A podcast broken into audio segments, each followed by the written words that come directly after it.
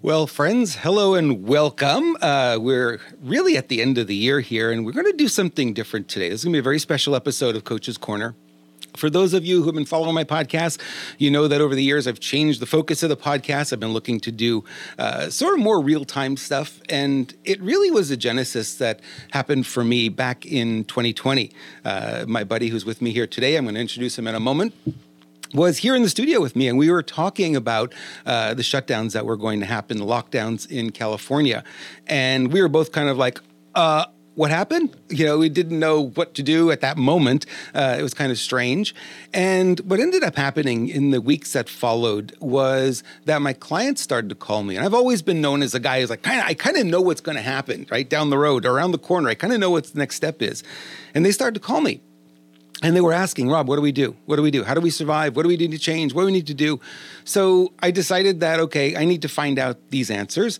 And my buddy here he sort of pointed me in the right direction to say hey there's there's more to the stories than is being reported in the, in the mainstream media the narrative if you will and that led me down the rabbit hole, which is kind of the entrance to the rabbit hole, if you will. I started to dig and dig and dig, and I started to find a lot of answers for my clients. And what I was doing early on back in 2020, sort of around April or so, I started to do a video a week for them, and I called it my update, my weekly update. And what I was doing is uh, giving them the frame of what was happening there's been so much that's happened over the past two years. We want to start out today and we want to give you sort of an overview of the last two years. What are the things that have happened? Uh, you know, what are the reactions to those things that have happened? And I'm going back two years. Now you might say, Rob, 2021, that's enough. It's enough to turmoil for one year, right? But I think in my mind, and you could be, you know, different, you could think differently about it, but in my mind, 2020 and 2021, you could group them together, right? Because really it was a lot of the same thing that happened. And it might have been more intense in 2021. It might have been different for you. Uh, but the, the elements of those two years, I think it just makes sense to combine those two. Let's go to back to the beginning of what we're going to call the event, right? And we'll look at the event and look at all the things that have changed. And I had clients who asked me, it's like, Rob, when is it going to go back to 2019? When are we going to be? And it's like six months into this, I told them it's not going back. It's too far now. Once you go to a certain point, people don't even remember what it was like in 2019. I talked to clients today. Hey, do you remember what it was like in 2019? No, I don't. Um, it's very different today, right? Things have changed so much that their attitudes are different, their approach to business is different, their customers are reacting differently. And uh, we're going to cover a lot of that. We're going to go over it. This is going to be a longer podcast. And podcasts are usually short, like 15 minutes or so. Uh, this one's going to be a lot longer and it's going to go a lot deeper. And I was thinking about doing this, and I was on a mastermind call. My my friend here, who's with me today, uh, kind of called me out and said, "You know, you have so much information, so much knowledge."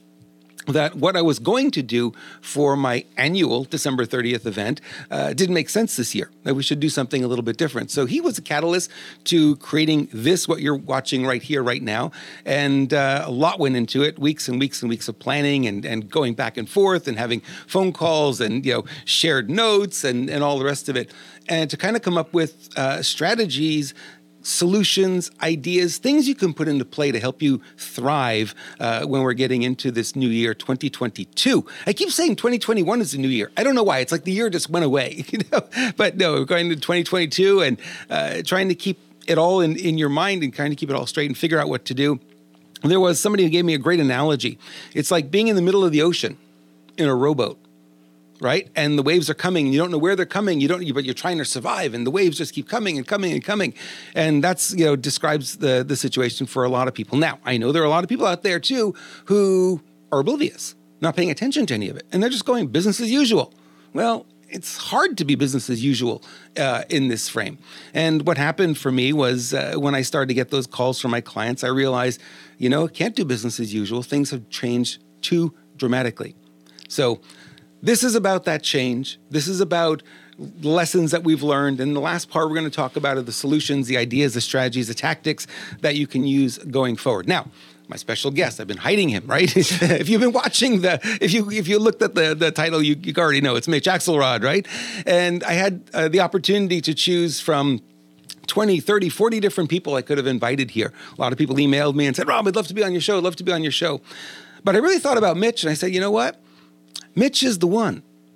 And here's why Mitch is the one Mitch is not the person who will look at the headlines and just accept them. He digs behind them. He wants to find out the reasons why. Just like me, I got to find out the reason why. I know that all news, all media today is headline news, right? Remember CNN used to have that headline news show and it used to be just the headlines and they would go on? It's really not that different today. You know, you think about any story that they're going to tell, they're going to try to tell a national, international story, and the segment's three minutes. I can't even tell you my experience of going to Starbucks this morning in three minutes. How am I going to tell you an international story in three minutes, right? No matter how good I choose my words. So we're never getting the full story. And Mitch is one of those, and he and I talk a lot about that and going behind the scenes and digging a little bit deeper. We want to know the energies that are behind it. That gives us the opportunity to kind of see ahead right? A lot of people are just kind of reacting to what's going on. We're trying to stay a step or two ahead of it and say, okay, this is what's going to happen. This is what's going to happen next. And uh, we're going to bring that to you today in, in our own way, our own special way. And Mitch has got a lot of experience, a lot of value to bring. I'm so excited to have you here, Mitch. Thank you so much for joining us. Well, Robert, thank you. It's uh, really a delight to be with everybody. And, uh, you know, I really feel honored. Uh, you know, I'm, I'm kind of like a foil. I'm, I'm good at uh, helping stimulate conversation. And, uh, what's really ironic is you refer back to that day in March last year, and we were together. We were sitting right over there having a conversation. We were going to shoot a video, and uh, we both can't, kind of came to the same conclusion that something's going on here. Uh, we don't know what it is, but we got to find out. And um, so I went back home and I wrote uh, an article. I didn't publish it about what I felt was happening and. Um, and for me, uh, it was a strange twist of events because 12 days later, as you know, I had a stroke. And um, we'll be talking a, a, little bit about what I experienced and how I was able to get through this time in a very unusual experience. Uh, and by the way, I've, I followed that stroke with two brain surgeries in five days. So my life got turned upside down. And uh, I learned a lot. You know, um, I like to come to everything in life with a beginner's mind uh, because there's always something to learn. And even in the dire times and the adversity and the setbacks and life threatening situations, there's always gold in their hills. You know, I, I've been called the Pied Piper of my family because I'm, I'm always looking for the silver lining. So, I had a very unusual experience. Uh, you can tell by my speech. I, I lost, I got paralyzed. I lost my speech. I couldn't walk. I couldn't move my arm. Uh, so I had a whole different experience than a lot of people. But I think over the past two years, I think it's fair to say that we've all been traumatized to some degree. And, uh, and part of what I want to talk about is uh, hope, optimism, possibility, um, a little light in the world of darkness, you know, uh, because all you need is a sliver of light. And if you keep going to the light, uh, you can kind of move away from the darkness. And so I, I am really thrilled to be here. Uh, we have lots of good stuff to share with you. Uh, and we are going to get to talk a little bit about uh, work and business and, and how you can attract customers in, in times like these and some strategies and tactics uh, as well. So let's just do. We, we didn't. We even, have a lot. Yeah, yeah, we have a lot to share today, and uh, we're so grateful that you're here and joining us. We're streaming on, I think, nine different platforms right now live, and we're going to be on another 30 different platforms with the podcast later. So we're going to get big distribution. We're not just in the United States, we're overseas as well. Uh, so welcome our overseas viewers. I hope you're understanding our English. we'll try not to use our New York accents. We're both from New York. we'll try to be uh, a little smoother with the way we speak. Um, I want to get started today, Mitch, by let's go back to that that, uh, you know, March 2020.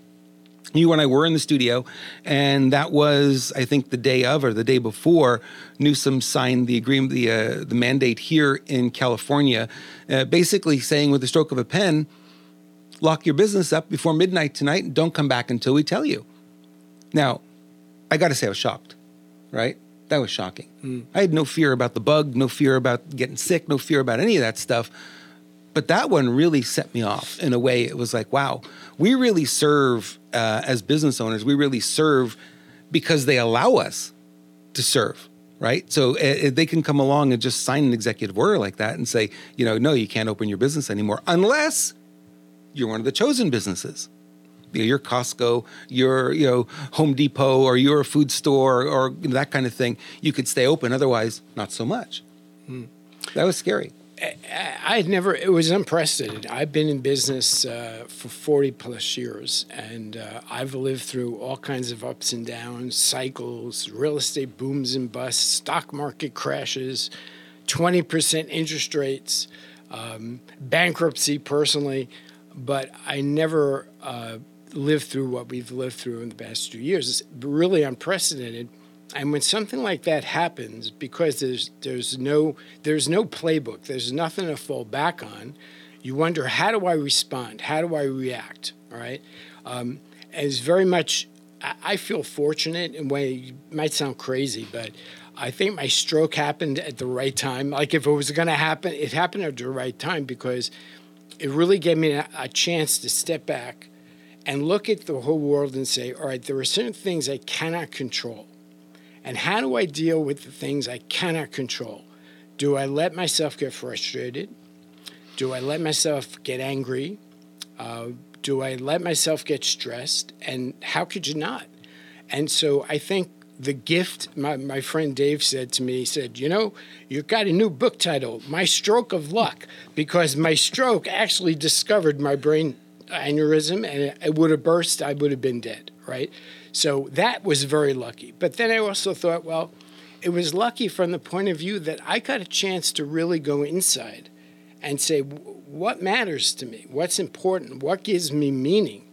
And because I had three hours of rehab every, every day, occupational therapy, physical therapy, I had to learn how to speak again. Um, I was focused on the present. And I think that this whole experience makes the future so uncertain and so hazy and so out of our control that, in a way, the gift of that is to bring us present and say, okay, what, what is today? How am I going to live as fully as I can live today? Not worry, not complain about what I can't do, what I don't have. So it really was a gift in, in a way, aside from probably saving my life. In another way, it kind of gave me a rebirth, a chance to go inside, see what's important to me, and see what do I want to do with my time. You know, we the grains keep falling through the hourglass, and we don't know when that last grain is going to drop. And I, the day before my stroke, I was healthy, vibrant, and the day after my stroke, I was a whole different person. And so I think that there are lessons in everything, and that that's what we're trying to pull out is the nectar of the lessons, not dwell on the uh, difficulty, and then look to the future with some optimism. Say what's within our circle of control, our circle of influence, and focus on that, and and somehow be able to deal with the world, but not let the world so much influence us. And that's been a journey for me. It's been work, but it's been worth it. Yeah, and it has been, uh, no question. Uh, you know, one of the things I was telling my clients uh, back in March of 2020, April of 2020, was try not to disrupt your daily habits too much. You know, it's like try to do the same thing. You get up at seven o'clock every day, keep getting up at seven o'clock, although you may not have any place to go. Do everything you can to keep things as normal as possible because that normalcy gives us certainty. Mm-hmm. And if we don't have the certainty, then we're really thrown. And that was helpful for me. I really did that. I really just maintained, you know, uh, the pattern. I actually didn't stop working, although I didn't come into the studio. I had computers at home and I was you know, getting up at the same time and doing the same hours every day, keeping things as normal as I possibly could because you're right. When things start to go off the rails like that, uh, uncertainty creeps in, and then what happens is people will retract and they pull back from, and you know they don't know what to do anymore, and it gets worse when you start doing that. Yeah, and and I had really uh, I had a time on my hands.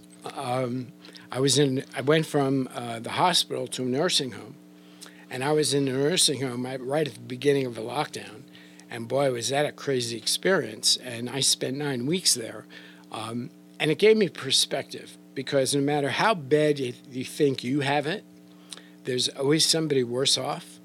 And in the nursing home, the wheelchairs, people in the wheelchairs lined up outside the room. It was like parking lot of wheelchairs.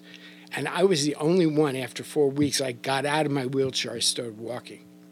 And I felt like as I walked down the hall, my, the level of empathy and compassion, it just welled up inside of me because I thought, here I am, I'm walking, I'm starting to talk again. And these people, some of them are, are they're just sit there like zombies. Other people were sad because we couldn't have any guests. Nobody could come see you, talk to you, hug you, hold your hand. So dealing with all the physical uh, rehab, there was the mental, and the mental was, I think, what what got me through was what the strength I got from the mental to realize, all right, I'm going to keep my eyes on forward on my task, what I have to do. I'm not going to let this sadness or disappointment or compassion hold me back. But it gave me a sense of, of no matter how bad you think you have it, I was healthy, except I had a stroke and I was paralyzed, but I was healthy. And I thought, wow, some of these people are, are not going to get out of here. And so I have this thing on my, I just brought it with me. It's on my refrigerator. All right. I don't know if anybody could see this. It's a compassion exercise. And when I wake up in the morning, I go to drink my lemon water and I pass the refrigerator, and this is the first thing I see. And what it reminds me to do, it reminds me to be compassionate with myself. Uh, that was probably the biggest lesson I had to learn is to be patient with myself, to accept my situation, not be a victim, not complain. And then it says, just like me, this person think be compassionate to others. Uh, just like me, this person is seeking happiness in his or her life. Just like me, this person is trying to avoid suffering in his or her life. Just like me, this person has known sadness, loneliness, and despair. Just like me, this person is seeking to fulfill his or her needs. And just like me, this person is learning about life. And that's what I wake up to every morning. And that gives me a sense of, all right, no matter what's happening, to someone else, you can always find compassion and to be compassionate to yourself. And I think that that may be the word for me. Uh, you know, everybody talks about what's your word, uh, but that is certainly one of the most important words in my vocabulary. So I think you know, and, all... and, honestly, it's missing from society now more than anything. I yeah. mean, we are we are being divided by uh, so many different things. It's not just politics anymore, politics and religion, which is what always divided us in the past. But now it's it's just like one thing after another, you know, and and, and it's hard. You know, people are like, "Well, you're not on my team, so I, I can't talk to you anymore," and people unfriend you on on social, and uh, you get hurt by that, and it's like on and on. It just doesn't seem to end. Eh, you know, what's interesting about that is um, sometimes we, we do work, we create things, and we don't know we're creating them for ourselves, right? So back in 1999, I was writing a book called Success Abilities 21 Life Skills for the 21st Century. And I went into my high school in my town and met with them, and I said, I'd like to present this. And they said, let's do a TV show. And I said, great. So I, we did TV show, went on cable all throughout the uh, area. And as I was rehabbing from the stroke, I realized that I had to go back, fall back on these success abilities because the first thing was acceptability. I had to accept my situation. This is it, not the new normal. This is it, right? This is what is now, accept. The next, responsibility. And that's the big one. So, what is responsibility? Well, am I responsible for my stroke? Well, who knows, right? But I'm responsible for my response to it. Responsibility. So, in between stimulus and response exists all of life. When you really think about it, think of that. Everything in life is a stimulus. In between your response is a gap. In that gap, you have the ability to choose your response. If you react from the past, chances are you're going to react with fight, flight, or freeze. If you control that gap, that simple gap, you really can respond to anything in life. And that's what I had to really, really, really work on is my responsibility. Third thing, adaptability, right? There was a study once done that said, what is the single characteristic that is common with people that live to age 100? and they couldn't come up with anything. They couldn't say any one thing, but they said the number one thing of all of them was adaptability, flexibility, the willingness to be adaptable to your like a tree blows in the wind, it doesn't stay rigid. So you have to be adaptable. And when you don't know, I've never had a stroke before. I don't know how to adapt to it. We've never been in this kind of situation before where somebody could tell you, close your business and you can't go in and you can't feed your family. And so a lot of the things that I realized I had I had taught, I had to go back and rely on and actually get through the whole process. What were you talking about with your clients? Uh, we go back to you know 2020, what kind of things were you sharing with them? Because I'm sure you were getting the calls I was getting, and people panicked and freaked out. And what do you mean I can't I can't run my business? I can't feed my family? It was uh, scary times. Well, sure. You know, for self-employed people, uh, people run businesses. Uh, many businesses run on thin margins. Uh, and they have to be open every day in the accumulation of a month to make ends meet. I, I, was very fortunate in that I'm in the I'm in a business that could be re- remote, but think of all the people that serve us who had to be there live, and so when you look at it, you look at the first thing I thought of, which you know that's my nature because I go to like what's wrong here. Um, I thought, well, all these government employees that are getting paid and, and all the authorities who are telling us to shut our businesses, they shouldn't be paid either. Why should they be paid out of our tax money and while they tell us to close our and I thought that's not fair. That's un-American. Right. Well, that brings us that brings us more division, right? That was another another thing that they did, and they said, "Well, we're going to pick and choose the businesses that can stay open." Right. Right. They say a, a trillion dollars of wealth uh, maybe more, were yeah. shifted upward. Mm-hmm. So, you know, Amazon and Costco and all the big businesses stayed open. They took and, out the little guys. And yeah. from what I, I gather, and nobody really has full st- statistics, but like 2 million businesses went under. Yeah. So you're talking about 20 million small businesses in America.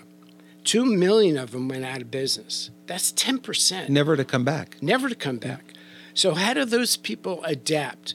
You know, they say, "Oh, learn to code." Huh. You look, you look around, and you say, "Where are you know where are the opportunities?" Well, I think more and more people are going to say, "You know what? Uh, I am going to go out on my own. I'm going to have a side business. I'm going to make sure that I have some control over my income." So that if by some chance the things that are out of my control happen, uh, I'm not left in a lurch. And and boy, if this doesn't really speak to having uh, multiple streams of income, where you if one is cut off, you can rely on something else. So. Uh, I think it's been a convergence of a lot of what's happened over the last 20, 30 years. Uh, and it's going to take a lot of intestinal fortitude, mental strength, um, and physical uh, acumen to get through this. And, and so that's why we're here. We're here to kind of give you some uh, hope and optimism and real life strategies as well. I've always uh, believed, you know, that no matter what, it's the entrepreneurial crowd that uh, pulls us out of all these things. Uh, we are the ones who innovate, and you saw that very clearly when everything was being shut down how the entrepreneurs were still bubbling to the top. You know zoom became a big thing and we replaced in-person schooling in-person learning. We replaced live events. We replaced so much of it um, with the technology that we have. It's always the entrepreneurial crowd that will find the answers when government puts these these regulations on, I just look at them as obstacles. They're just more obstacles. Okay, so we've got this obstacle. What do I still have available that hasn't been shut down yet? And I've been I was advising my clients, uh, you know, in that direction and saying, okay, so the business you were doing, and the way you were doing it, doesn't work right now. It, you know, there's too many obstacles in the way. You're not allowed to do it. So let's go look for what does work, what can work and had a lot of uh, businesses shift their their focus uh, and, and shift the way they were delivering products and services. Well, that's the nature of the entrepreneur. Um, I remember when you said to me the uh, French derivative of entrepreneur was undertaker, right? Yep. I thought undertaker, really? But anybody who undertakes an endeavor is an entrepreneur. Mm-hmm. And the number one reason why people get into business for themselves is freedom freedom to direct and control their life, uh, freedom to do what they think they want to do.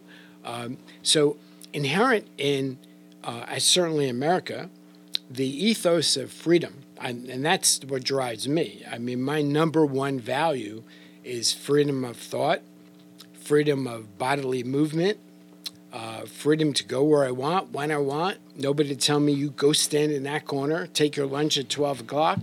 That's my nature. And when when I feel like my freedom is starting to be infringed upon, um, that's worth fighting for, because once you lose, the, the first thing they do, they try to take your mind. Now we know, you know, about mind control, but I think people are less uh, observant of the subtle things that go on every day. So when you're in, you're backed into fear, um, you get to a point where it's easy to control how you think, what you think, and once you lose the capacity to think for yourself, then they go after your body, because the reality is if they want to break your spirit, and I say they, and I, this could be anybody, could be your next door neighbor, could be a family, could be a business competitor. In this sense, it's a larger they.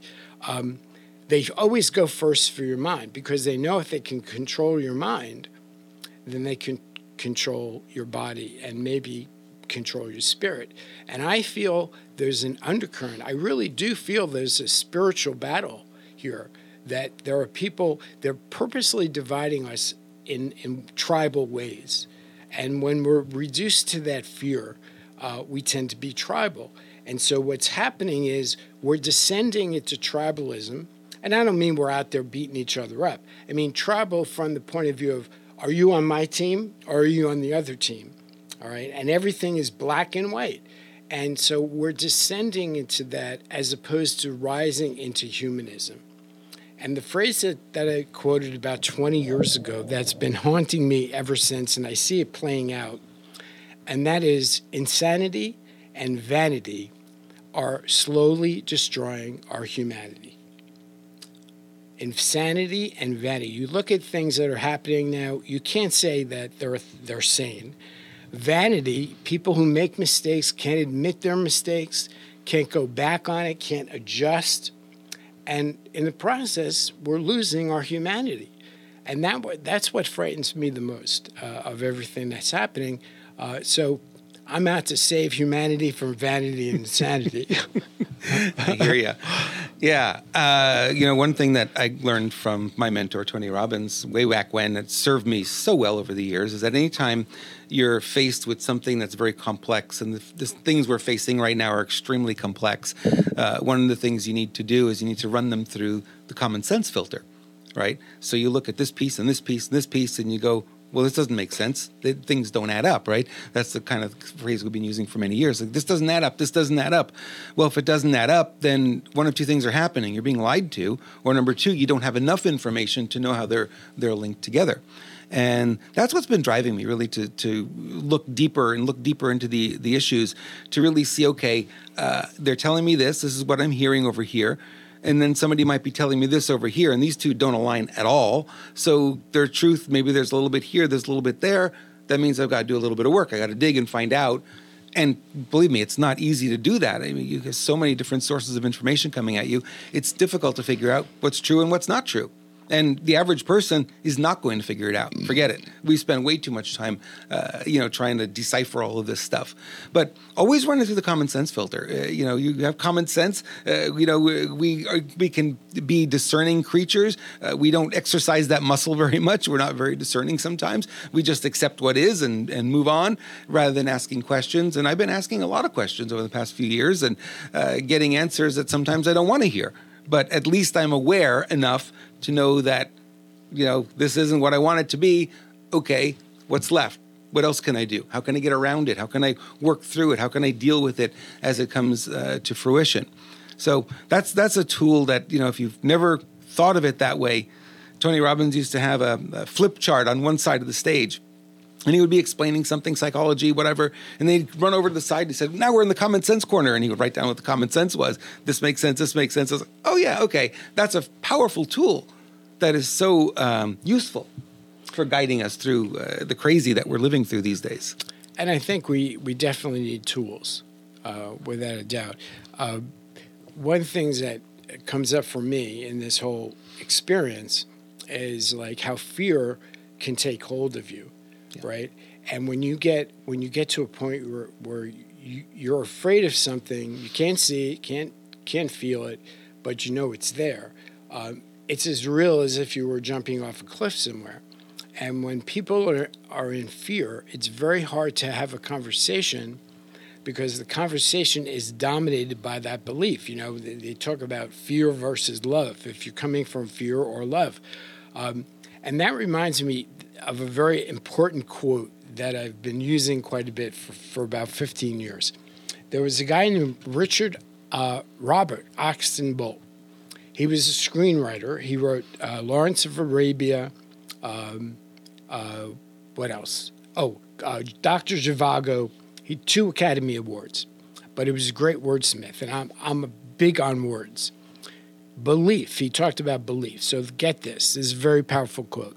Belief is not merely an idea the mind possesses. Belief is an idea that possesses the mind.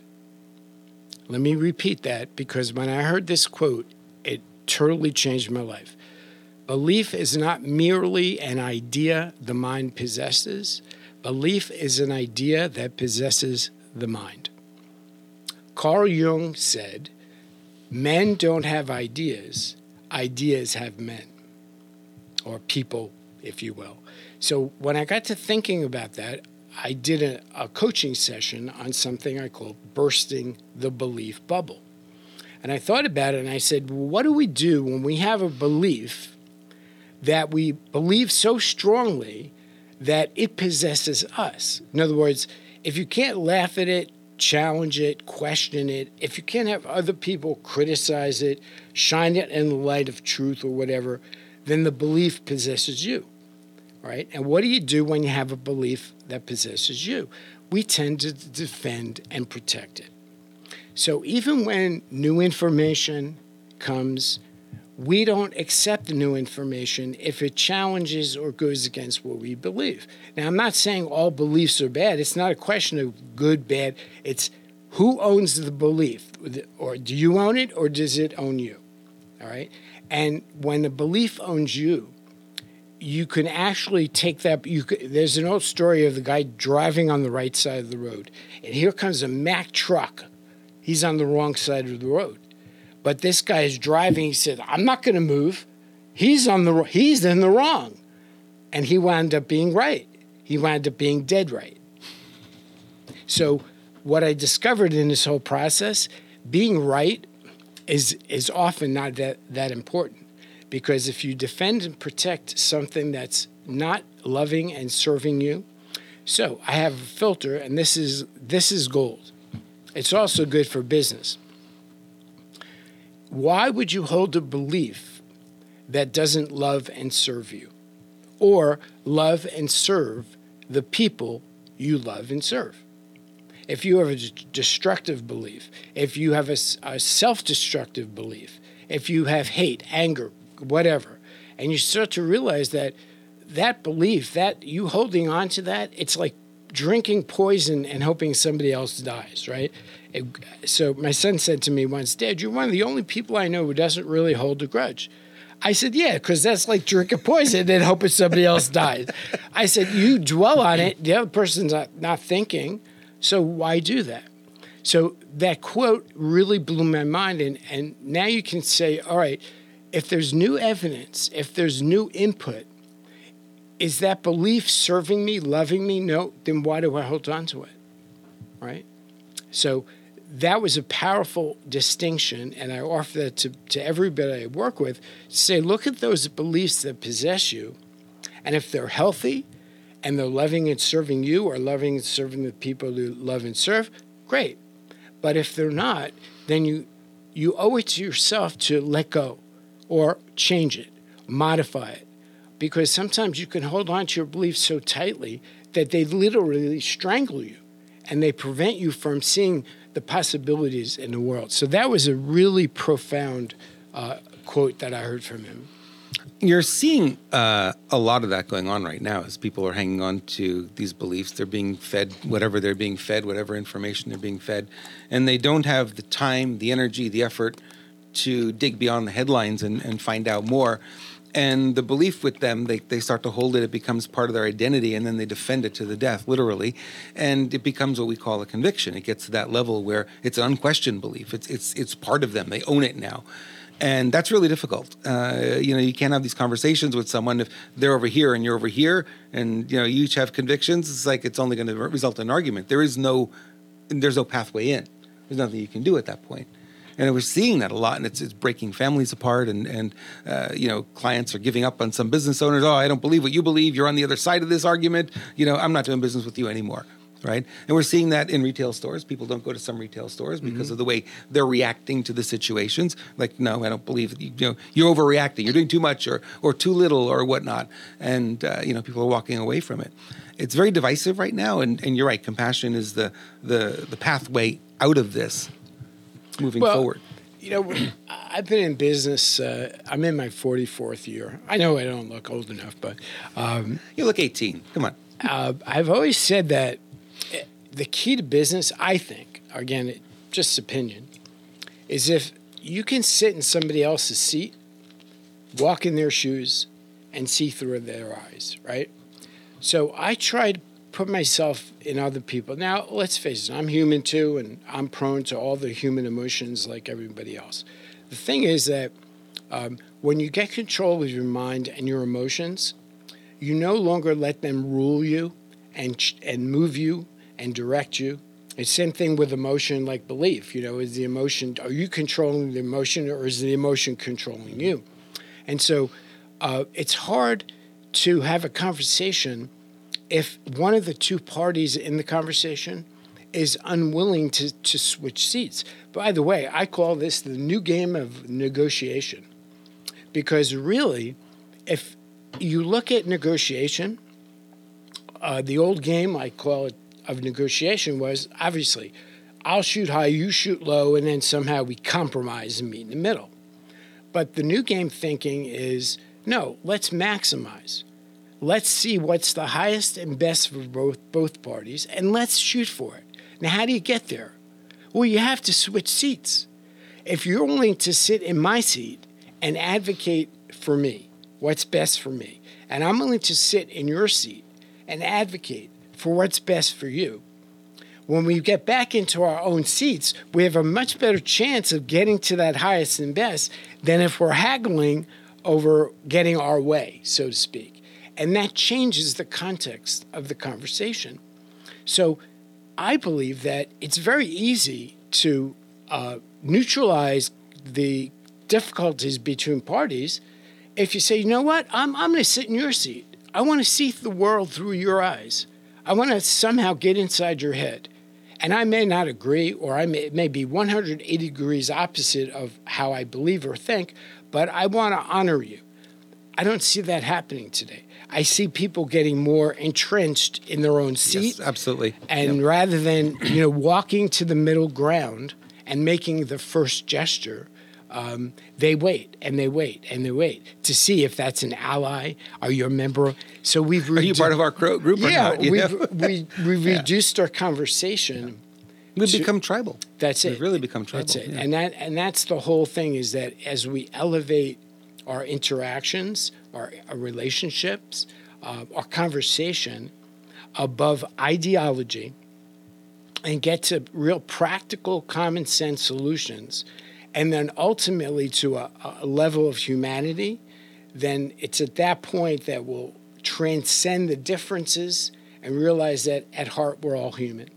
We're all human, and that's really, I think, a big part of my work going forward is is to try to bridge that divide, uh, to find a way for people to be willing to hear an opposing point of view, accept it. You don't have to live it, but acknowledge it. Don't agree with me. Yeah, It's okay. we can agree to disagree. Yeah, absolutely. And then we, we can go out ha- and have dinner, yeah. have a beer, be social, and and uh, and so it'd be nice to see us evolve. You know, one of the that. guys on our mastermind, John, he's he's uh, he knows I'm I'm on one side and he's on the other side, and he's like, you are you're polar opposite from me. And he reached out and he said, you know what? I'd love to have beer with you, or I'd love to you know get on a Zoom call, and have a chat, and understand your point of view. And I said, great, that'd be great. I'd love to understand your point of view as well. And I think that's how we grow. And if we don't do that, uh, you know, that's where that's where the problems are when you don't try to understand the other side of it. It's not that you're right, I'm wrong, I'm right, you're wrong. You know, it's like we, we try to make everything black and white and we forget that there's a whole spectrum of millions and millions of colors in between. And every time we try to make it black or white, we're missing out. We simplify it too much. And then there's a lot more richness to life than just that. Well, when you on that subject, if you look at black and white, it can only be.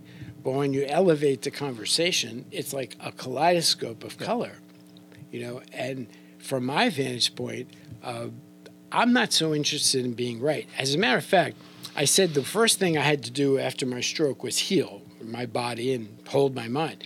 The second thing I did uh, was I dived deep into the ocean, all right, because I want to know what's going on. I had time on my hands. And what I realized is that people can get righteous about a point of view, all right, and then if anything that challenges that point of view, it starts to challenge their identity. So if, if your identity and your point of view, your belief are too closely aligned, like who you are is not what you do, is not what you think. They're all three parts of you. There's the thinking, the mind, you know, what you do, your body, and then there's the spirit, which is the unique you. All right, I call it soul, role, and goal. And when you start to realize that, well, in the arena of goal, everything is but your it's goal or no goal.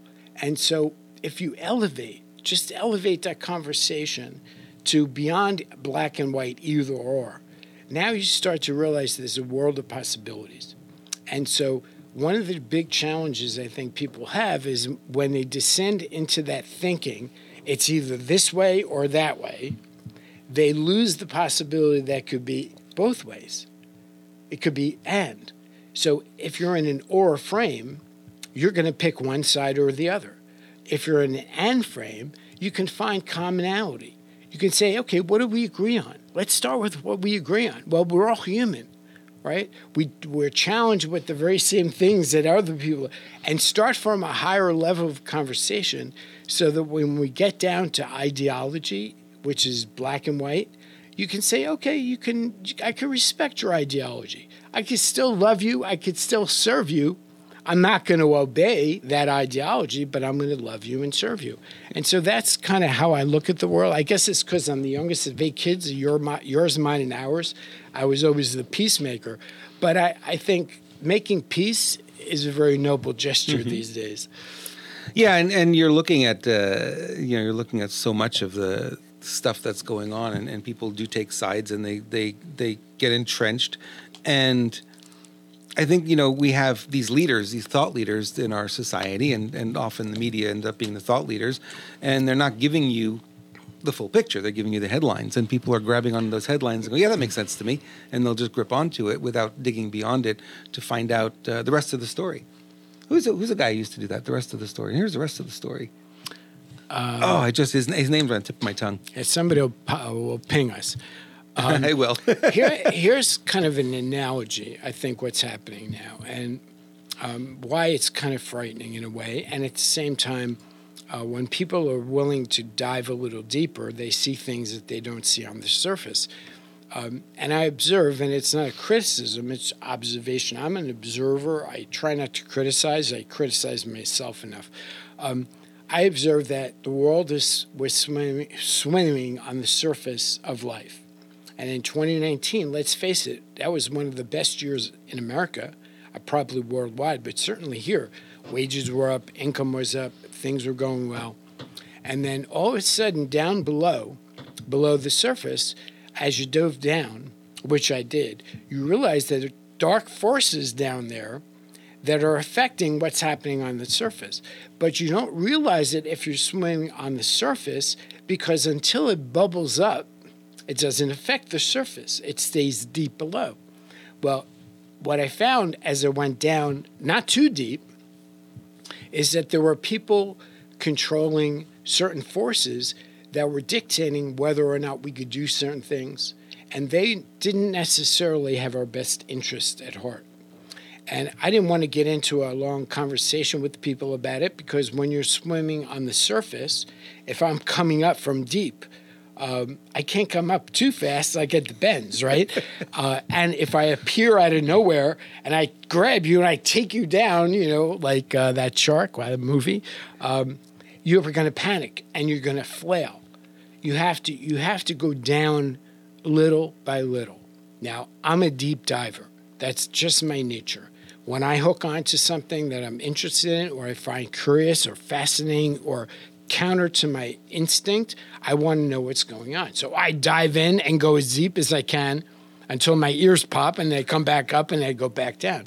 And so when you're down there, uh, you realize that there are things that you can't say to the people on the surface because they're not either ready for, to hear it, don't want to hear it. And what right do I have to impose my views on somebody who is not open to hearing them? I yeah, remember. Well, you know, you get to the point where you have to wait for them to ask. And when they ask, like I started asking and you start sharing stuff, and I was like, oh, okay, I didn't know this was here. I didn't know that that, that existed.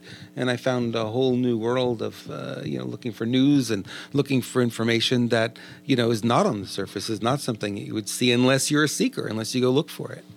Well, and I like answers. but I'm bigger on questions, right? Because the, the questions, life is in the questions once you have the answer, you kind of wrap it up and you put it away and you think you got the answer and you move on. I'm always questioning. I'm even questioning the answers, right?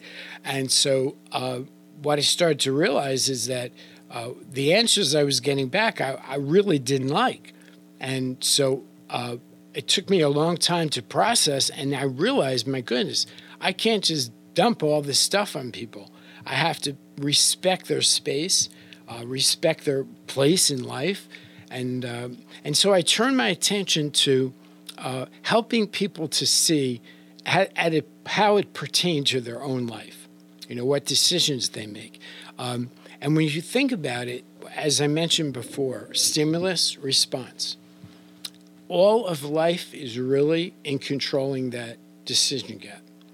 And if you're in fear, you're going to react. And when you react, you not like a truck is coming down the road and jump out of the way. You react, you freeze. All right, that happens.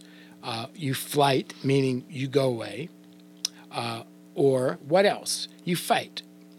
So one of those three things. So you, when you look around, you look around, you see people fighting with their family members, fighting in physical spaces, fighting on the street, you know. And I say, what's causing that? Tremendous fear. You know, fear, don't, they don't know how to direct it. Rather than direct it to conversation, investigation, uh, finding out, converse, talking to people, they direct it in an unhealthy way. And that's something I think uh, I've seen way too much of. Uh, that disturbs me that people would feel it's okay to attack somebody, it's okay to go into a store and rob the store. In fact, there was an article uh, about how many major chains are closing stores like crazy yep. because they can't handle the looting, the destruction. Well, yeah, they can't lose that that much inventory. They're paying yeah. for that inventory, and it, just because it gets stolen doesn't mean. Yeah, it doesn't get paid for. so for it. There, it's it's almost as if um, there's a, a sort of civilization breakdown, uh, and that's got to really stop. You know, it's and the way it stops is I think having people do things like what we're doing, talking about it, uh, talking with each other about it, finding what's common, ag- agreeing to disagree, all right, and uh, and somehow getting support. One of the biggest things, uh, the success abilities, if you will, supportability. When you're conf- locked in and confined to your home, and you're I'm, I live alone, so I went through this whole process pretty by myself. Um, you start to get crazy with your thoughts and so it's very important to be supportable. And many of us are great. I'm great at support being supportive. Not so great at being supportable. So I had to learn to rely on my therapists, my doctors, my nurses, my aides. All right. I had to realize that, okay, this is my team now. I'm going to let them help me get well, get healed. I think right now, all of us would do well to, to seek out people that can support you, not agree with you, but support you and help you get through this. The worst thing that you could do is go through this alone. And, and it's showing in the stress and the um, depression and everything's showing well, up. people so, are people are really struggling with the, the isolation. Like you know, I was talking to family members, and you could see it on their faces how much they struggle with it. You know, I remember uh, nobody could come visit in the nursing home, but one woman had her son, uh, an older son. She was about 65, 70. Every morning he was outside her window because I when I walked, I could eventually walk around the place. And every morning I would see him outside, and he was the only visitor. And that place had about 80 beds, right? So there were like 79 people, including myself, that didn't have a single visitor uh, for the length of their stay. Now, it's hard enough to get well, to heal uh, in that kind of condition. But when you don't have support, when you don't have people to visit, to talk to, to hug you, to hold you, just to sit with you, um, you can get really lonely Yeah. really fast. And I think and then your mind takes over. right. Yeah, and then that's you have- why yeah. you got to control this thing up here. You got to. because it'll run wild on you, and yeah, And I saw that. I saw that with people. And then when I got out, I saw how it had already infected, you know, I call it the mind virus. You know, you get an infection in your mind and and all of a sudden you're thinking crazy thoughts, but you couldn't help it because everybody's so isolated. So I guess it's time to really reach out if you haven't reached out already. Reach out to people that want to support you. Uh, I'm one of them. I'd love to support people. And I'll always talk to family, friends, neighbors, whomever. Um, sometimes you just got to listen. You know, everybody, we're in a talking age, everybody wants to talk. Not too many people want to listen. I think you could really change a person's life if you just sit down and listen em- empathically. So we have some gifts for you guys. Uh, wanted to share that with you because you know Mitch and I have prepared some stuff, and uh, we're going to talk a little bit about that, and then we're going to continue our conversation here, uh, talking a little bit of social media and some of the things that we've learned a lot over the past two years, and uh, what can we do going forward. So we've got a lot coming for you. But uh, tell them about what you have to offer. I'm going to put the link up here so people will know where to go. They can go collect their gifts. There it is, crushit22.com slash gifts. Yeah, uh, mine is kind of a business oriented gift, although it's uh, useful for anybody. Um, I'm giving away essentially a special report called the Ultimate Profit Model on how you can uh, turn profit in your business. Uh, and I recorded a, about a 19 minute video. In fact, I remember recording that video right here. Um, and that's basically how to attract, qualify, convert customers, what I call the new game of selling and then how to keep, uh, multiply, and reactivate your customers. I call that the new game of service. So if you go there, uh, and then you can uh, fill out an intake form, and I'll look at the intake form, and I'll actually give you a complimentary second opinion uh, on your business. Um, so if you go to the link uh, that Robert gives you, you can download all that stuff and watch the goodies uh, at the site there. Fantastic. That's a great gift. I'm offering a uh, free 44 minute strategy session for business owners who are looking to uh, really figure out what to do, you know, with all the changes that we're facing and all the dynamics that are going to be shifting going forward. Uh, I was listening to some feeds this morning and hearing some of the things that we're going to be faced with in come January, and it makes your head spin sometimes. Um, if you're looking for help with that, if you're looking for help with your marketing, if you're looking for help with, uh, you know, trying to figure out, uh, you know, your best strategies, where should you put your energy, where should you put your money as far as advertising goes. Um, we can talk about it during our free 44 minute strategy session. There's no charge for it, obviously, it's free. And uh, be grateful to have an opportunity to chat with you about your business and help you out. So just go to crushit22.com slash gifts and uh, you'll be able to find that information there. Just sign up, put your email in, and then follow through, and you'll get on the page, and then you can actually schedule uh, your session with me. Now, here's the thing. I've only got room for 25. So once we get to 25, I have to cut it off because obviously I can't spend uh, all that time on, on the phone. So 25 is is the number.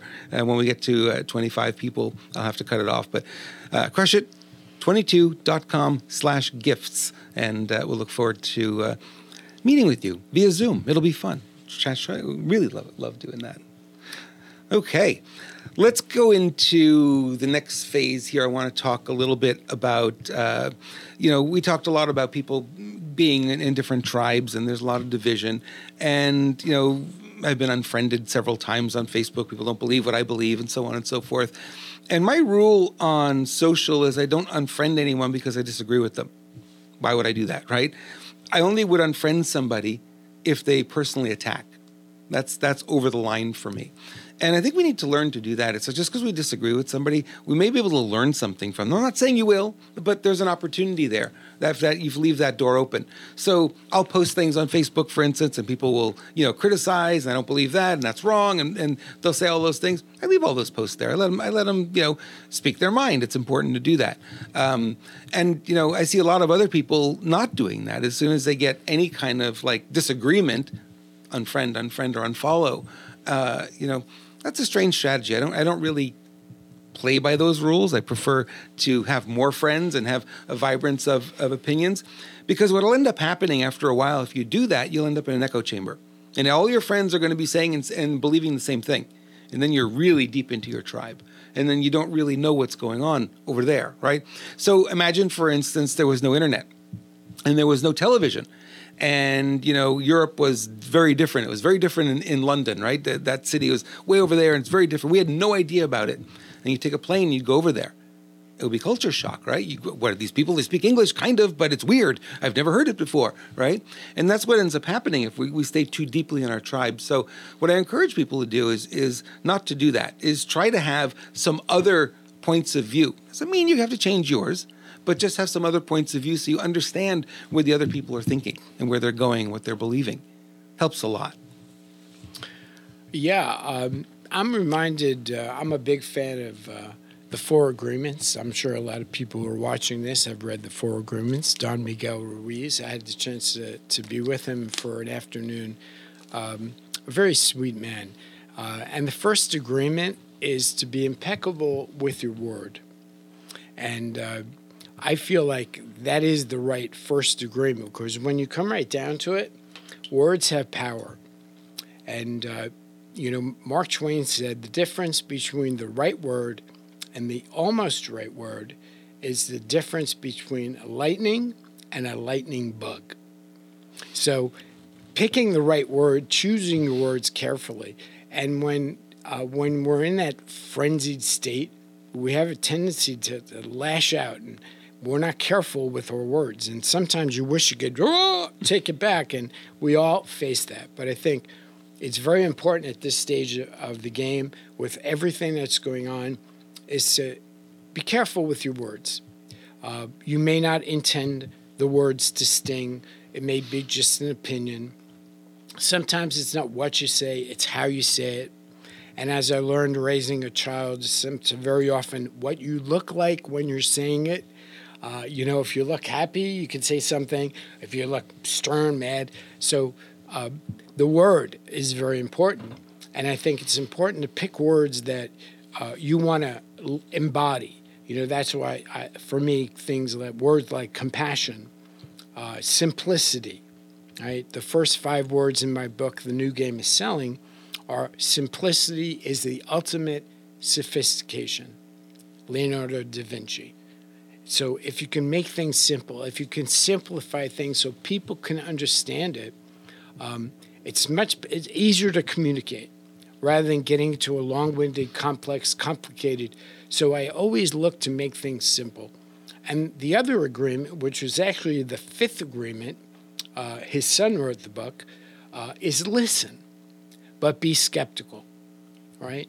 And so I like to listen. I like to listen to what people say, what they're thinking, what they're feeling.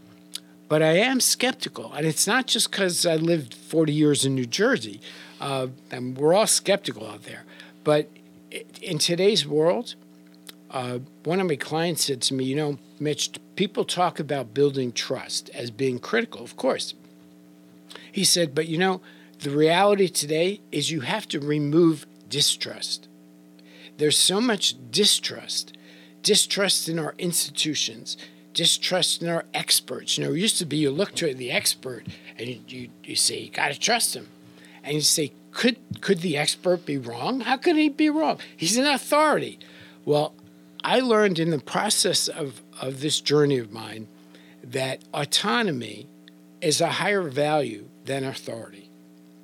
And to me, autonomy is freedom, is the highest value. So I question authority. Now, it may be because my father was NYPD. Uh, I always questioned authority. He said, do something. I said, why? Right? And he got really mad, but he understood. And to me, it's like, don't tell me what to do. All right? Help me understand what's in my best interest to do.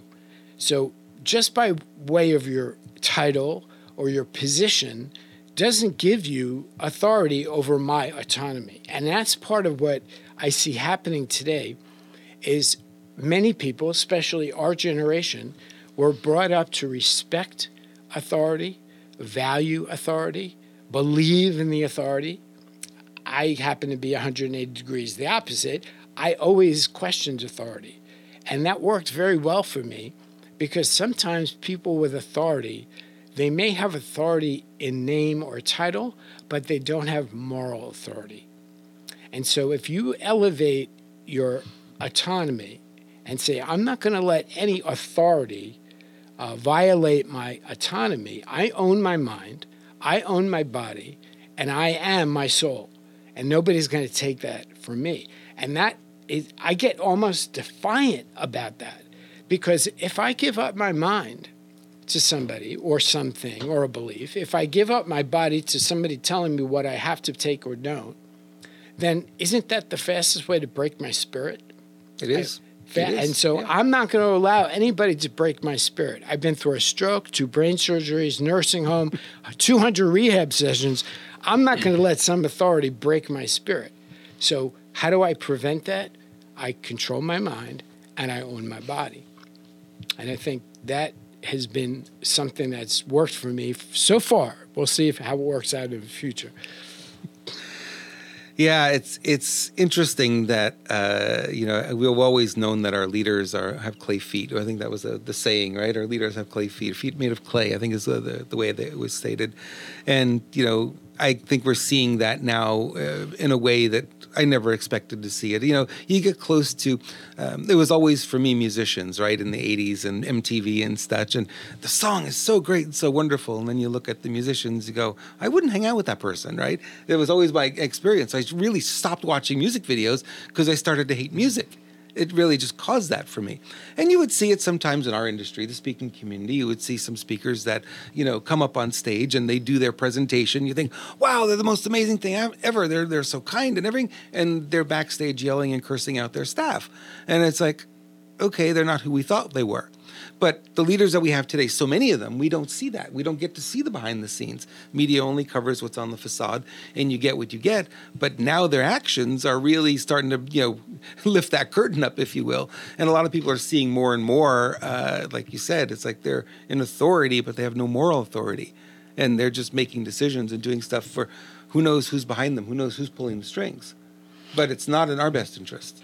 Well, and that's for each individual to determine what's in their best interest. But when you you look at the collective, uh, one of the big distinctions, and I, have been a student of something called axiology for 30 years. I've been a student and a teacher.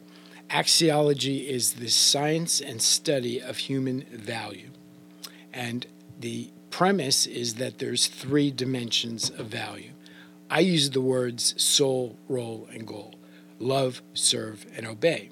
And the authority demands obedience. Whether or not it's moral or immoral, the highest value of the authority is obedience, control. Well, that, that's the antithesis to humanity, because humanity is self control. It's freedom, autonomy over the one thing I own, which is this thing here. the authority wants to control it.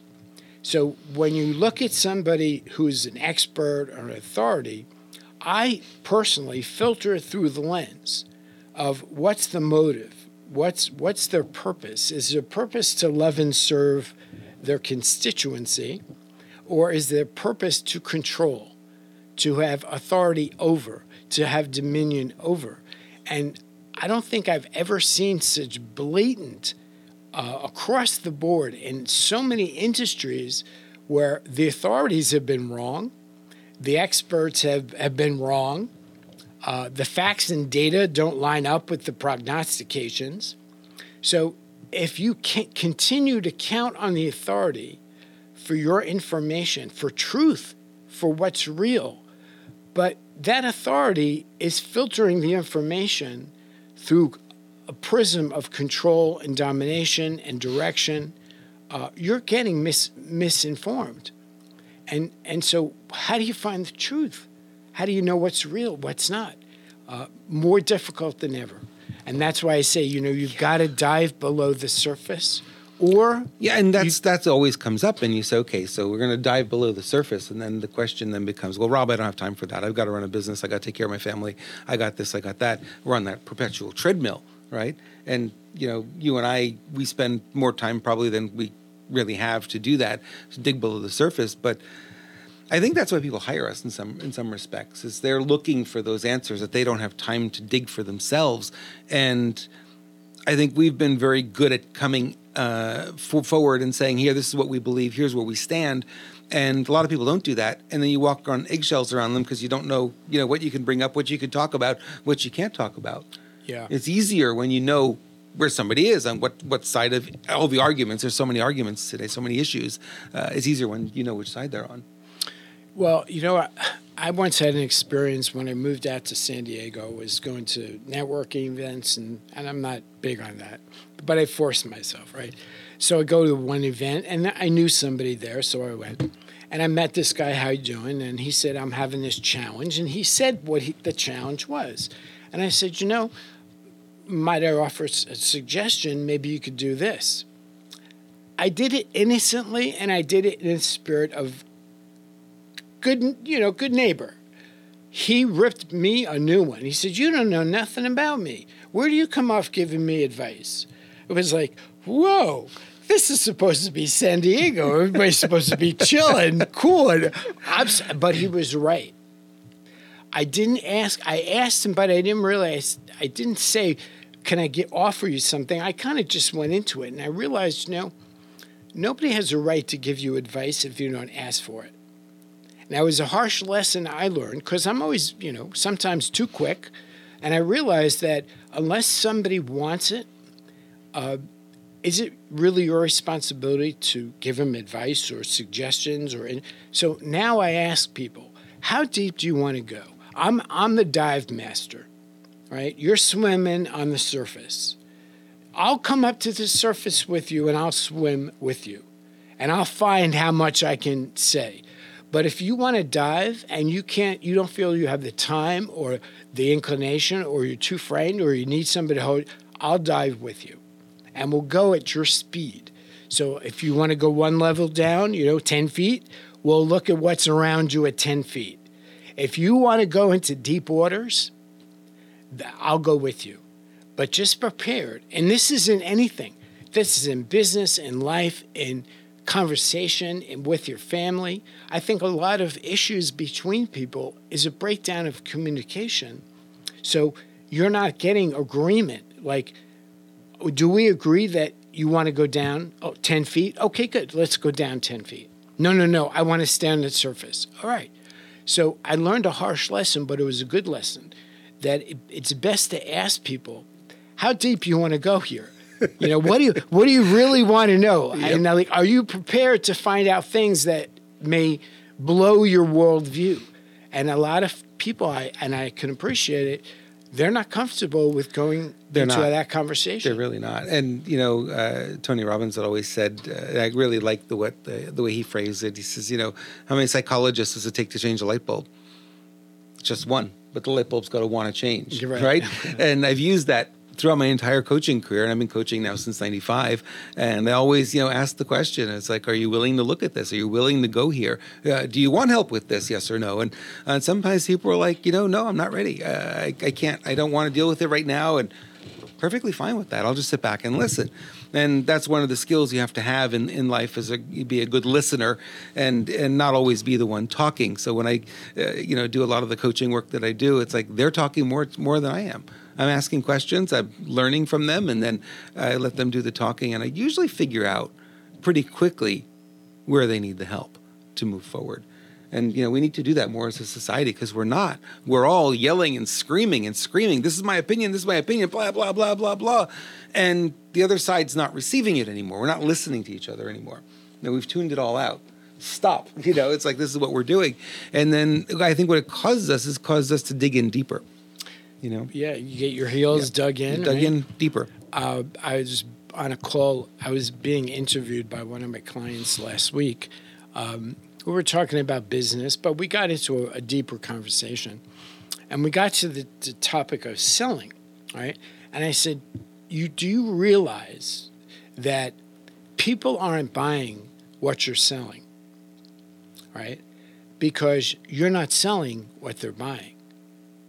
You're selling your product, you're selling your whiz bang thing, all the benefits, advantages. But there's one emotional link that causes everybody to buy everything they buy, except for like, you know, convenience items. And your job is to find out what that emotional link is. And you can't know, you think you're selling something, but they're buying something else.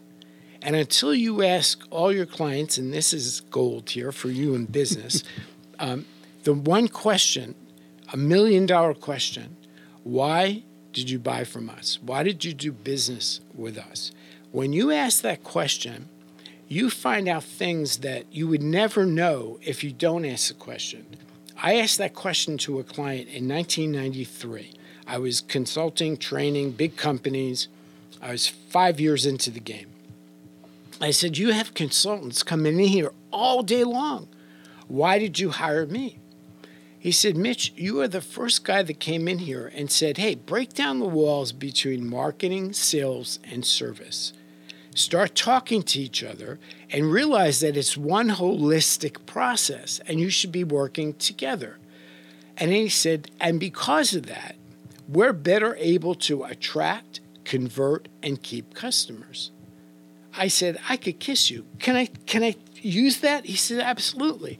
See, because I think in terms of my products and seller speak, and when he said that to me, it, it was like the golden goose. So when people say, Mitch, what do you do? I say, my clients tell me. I'm really good at helping them attract, convert, and keep more customers. Which of those would you like to do better? And I got that from a client. I wouldn't have, I may have come up with it, but the words rang so true. And until you know what they're buying, you don't know what you're selling. And the only way to know what they're buying is to ask them what did they buy and why did they buy it. And then you have what I call the USA, your unique service advantage, which is far more powerful than a USP, which is unique selling proposition that you go into a room, you create it, you language it, and you throw it out into the world and you hope it hits, and then you look around crickets right? Why? Are they running to the back of the room? Are they buying? Are they buying? Yeah. Are they, are they going there? Yeah. And, and so what I found was if you really want to know what you do, you have to ask the people that are buying what it is you offer and get that language from them. So it changes your whole marketing, it changes your language, and it even changes your value proposition. So going forward, um, as we're looking into the, the new sphere that is 2022. Um, you know, uh, we're close. We're a day away from from that happening. Uh, if you're looking at everything that's happened over the last two years, all the challenges and, and the changes and the and the new direction, the clients changing their buying behaviors and, and all the rest of that. If you were to pick one thing to focus on for a business owner, what should they be focused on going forward? Well, if you're an existing business owner, yeah, uh, I hands down your clients, your your customers. Be thankful first of all you're still in business, yes. right? Yeah. Uh, I be, I'm not a marketer really. I never liked marketing; it wasn't my gig, but I love service. And one of the secrets of our success, and I've been able to help companies, entrepreneurs. I've trained a million people, literally live, face to face, or on uh, virtually like this. If you see service as a product and you put your focus on serving people, delivering, loving, and serving people, you would be surprised at how your existing customers, past customers, can resurrect a business even when it's dying. And most of us, depending upon our business, unless we're retail where we have repeat customers coming in, we're looking for the next new one. Right? So as you got a customer, on to the next new one. But every customer has very deep potential. They call it in business the lifetime value mm-hmm. of a customer. So my business was always I want to serve first. And if I can serve first, I will find people who want service. I can then sell whatever I sell and turn service from what is in most companies an expense department into a profit center. And that's how I came up with the ultimate profit model. I realized that every business, no matter what, whether you're sitting on your kitchen table or you're IBM, you market, you serve, uh, you sell, you serve. All right? Marketing expense, sometimes very expensive. Sales is revenue, income. For many companies, most I've worked with, service is an expense.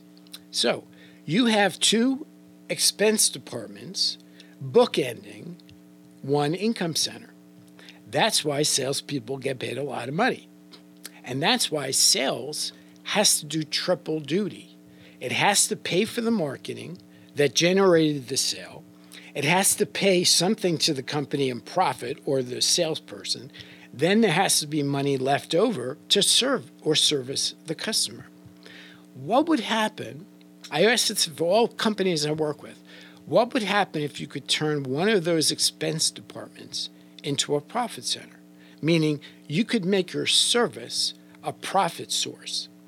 That means now you'd have two profits income centers and one expense. Transform your business. Take it a step further. What if you get 40, 50, 60, 70% of your new business, new income from your existing customers? What would happen to your marketing? You'd have to spend less. The compound effect of two, mar- two income centers, one expense, and then reducing the expense of marketing and turning it into income and service can absolutely transform any business, assuming you have customers. Mm-hmm. All right. So that's where I would focus. I would focus on what can we do for our customers, our past customers, engage them in a conversation, ask them why they bought from you, what more do you need, how can we serve you better in the future. Uh, and that's where I would put my attention. So, uh, what I'm getting from you is that right now, if you're looking at uh, a lot of the deal that we have to do as far as business owners, is we need to take care of our customers better because we're losing them. And they're you know what i'm finding is I'm, I'm talking to my clients as well. What i'm finding is it's harder and harder for them to pull that credit card out because their expenses are higher right? So when gas prices are shooting up like this and food prices are shooting up and rent is shooting up and everything's getting more expensive for them it's harder to make that sale so I like the idea. I like the approach of saying, "Hey, let's let's up the service rather than let's up the hype." Right? A lot of companies will go, "Okay, we need to market more. We need to sell more. Uh, we need to make sure we don't lose anyone. Let's just push a little bit harder." Um, but I like the idea of, of instead saying, "Hey, let's give them more service. Let's give them." more certainty that they're doing business with us and it's going to produce a better result or they're going to have a better experience when they work with us and not with others. Well, when you think about it, um, and everybody can relate to this, right? This time of year, you get bombarded with offers uh, from everybody, and the majority of them are discount offers. Heavy, heavy discounts, right? Yeah. So your incentive is like, if we give you it at lesser price, will you buy it? Where I say, all those messages, what if you did a sequence of messages? Hey, why did you come? Why did you buy from us to begin with? What brought you here? If they're gone, you say, What took you out of the game? And then you say the magic words, What will bring you back? And if they say nothing, All right. Well, you're lost. Yeah. But if one or two clients say, you know, if you do this, I would come back. You find out what it instead of just barraging them with more messages. You know, the, because uh, messaging is cheap and easy. We just figure if we do more of it, you know, it's like throw more spaghetti against the wall. Make a bigger mess. Go Right, ahead. exactly. Whereas if you if you actually reached out and connected with people, and interesting statistic I shared with another mastermind I'm in. Uh, I do B, a lot of B two B selling, business to business, and um, there was an article written about why business buyers don't want your content. You know how everybody's pushing content, and I'm big on content and intellectual property, right? So the article said, uh, stop sending content to your B2B buyers. They don't want any more. They want this instead. What do you think the this was that the B2B buyers wanted? Solutions. That was one of them. 65%. The survey said empathy. What? That's And- out of left field, huh? Empathy. Yeah. I read that and I said, wait a minute, I need sources. I want to know what. Sure enough, they're sick of content, they're sick of being pushed. They want somebody to say, hey, uh, I understand your situation. Tell me about what your challenges are. Uh, when I go in to do corporate work, one of the secrets of, of being effective at corporate work is not just finding out the corporate mission, and that's usually easy. The website, whoever We'll tell you. Yeah, right? you'll usually find that there. What I found was much more valuable was to find out the personal agenda of the person I'm talking to. Hmm, interesting. So I get into my large, when I started corporate training, I got into my largest client uh, by inviting a clerical worker attended my public seminar. At the end of it, she thanked me and she says, Oh, by the way, I work for this insurance company. It was the 12th largest insurance company. I said, Well, who do you work for? The vice president of sales. I said, Wow. You know, it taught me another thing, and this is how I, I've always been. Um, you treat everybody like a million dollar person. I know some people have said, treat everybody like a million dollar customer. I don't think of them as a customer, I think of them as a person. They have an agenda, they have a life, they have interests. So I took an interest in her, not knowing who she was, because she was in the class. And she came up after me and said, Would you be interested in meeting my boss? Uh, yeah, right? So, um, Go ahead, twist my arm. it's amazing what happens when you treat people like people instead of prospects, widgets, a database, a list. Um, and again, it's back to humanity, all right? So we're looking for a return to humanity um, to realize that everybody's got problems, challenges, and as much as well, as the recognition that right now everything is upside down, right? So we have so much going on, and and the truth is, is is we do want someone to understand us, understand our situation. We do want someone uh, that cares about the challenges that we're facing, because they're they're unique to you, but at the same time they're not. You have these unique challenges, but then if you look at a lot of businesses across the board, everyone's kind of having the same issues right now, and you need someone to understand it. And it stands out. I don't know how you feel about it, Mitch, but it stands out when you get marketing messages and the marketing message is coming across as if we're still in 2019, right? It feels out of place now, right? It stands out like a sore thumb a lot of times because we're not there. and and again, when you're in uncharted territory, Yeah. uh, you don't necessarily know how to respond. Right. And and so very important to ask people.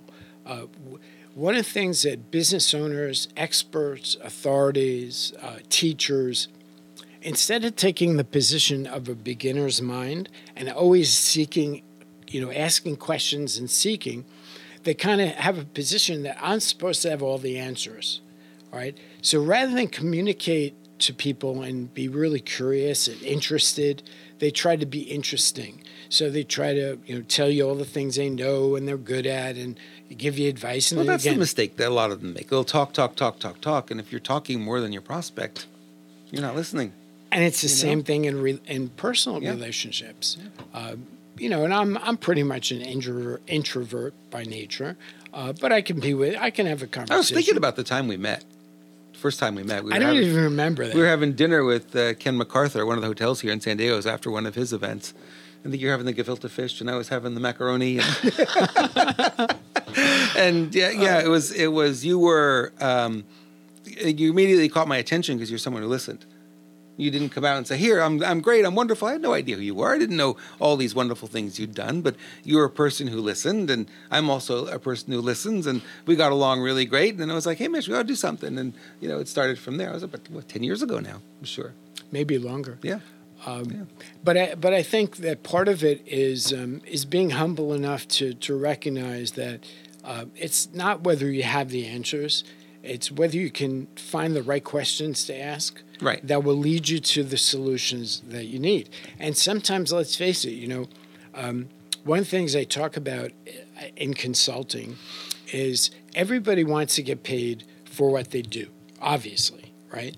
But we who have knowledge, and we all have knowledge, but not many of us get paid for what we know, right? There's a big, in, a big industry, obviously now it's a trillion dollar industry. Fewer people get paid for what they see. One of the distinctions that I share with people is being a rainmaker. All right. I don't like labels per se, coach, consultant, because they, they narrowly define you. And people have a lockbox in their head. They say, oh, my, I have a coach. I don't need another coach. Um, but the reality is, if, if you don't look at it through the lens of a label, all right, it changes everything. And so uh, I look at it as sometimes you can see something that nobody else sees. And that one thing you see could be worth a lot to somebody who can't see it. Back when uh, 30 years ago, next year will be 30 years, I was the keynote speaker for Brian Tracy International. And it was the year I came out with my first uh, program called 21 Ways to Double Your Sales. He inspired it. So at the convention, I was a keynote. I presented him with the first copy. And behind me on the flip chart, there were words, the mantra big doors swing on little hinges. That's been my mantra for 35 years. And that was how I started the presentation. And I said that if you look at the little hinges, so you can't open the big doors, I'm too small to push open the big doors. You find the little hinge that will open the big door. That's not that's true for business, it's true for relationships, it's true for anything in life that if you want to open a big door of opportunity, look for the little hinge. One of the little hinges is what you see. Yet very few people get paid for what they see. They give away what they see. And I say, if you can get paid for what you know and what you see, how do you get paid for what you see?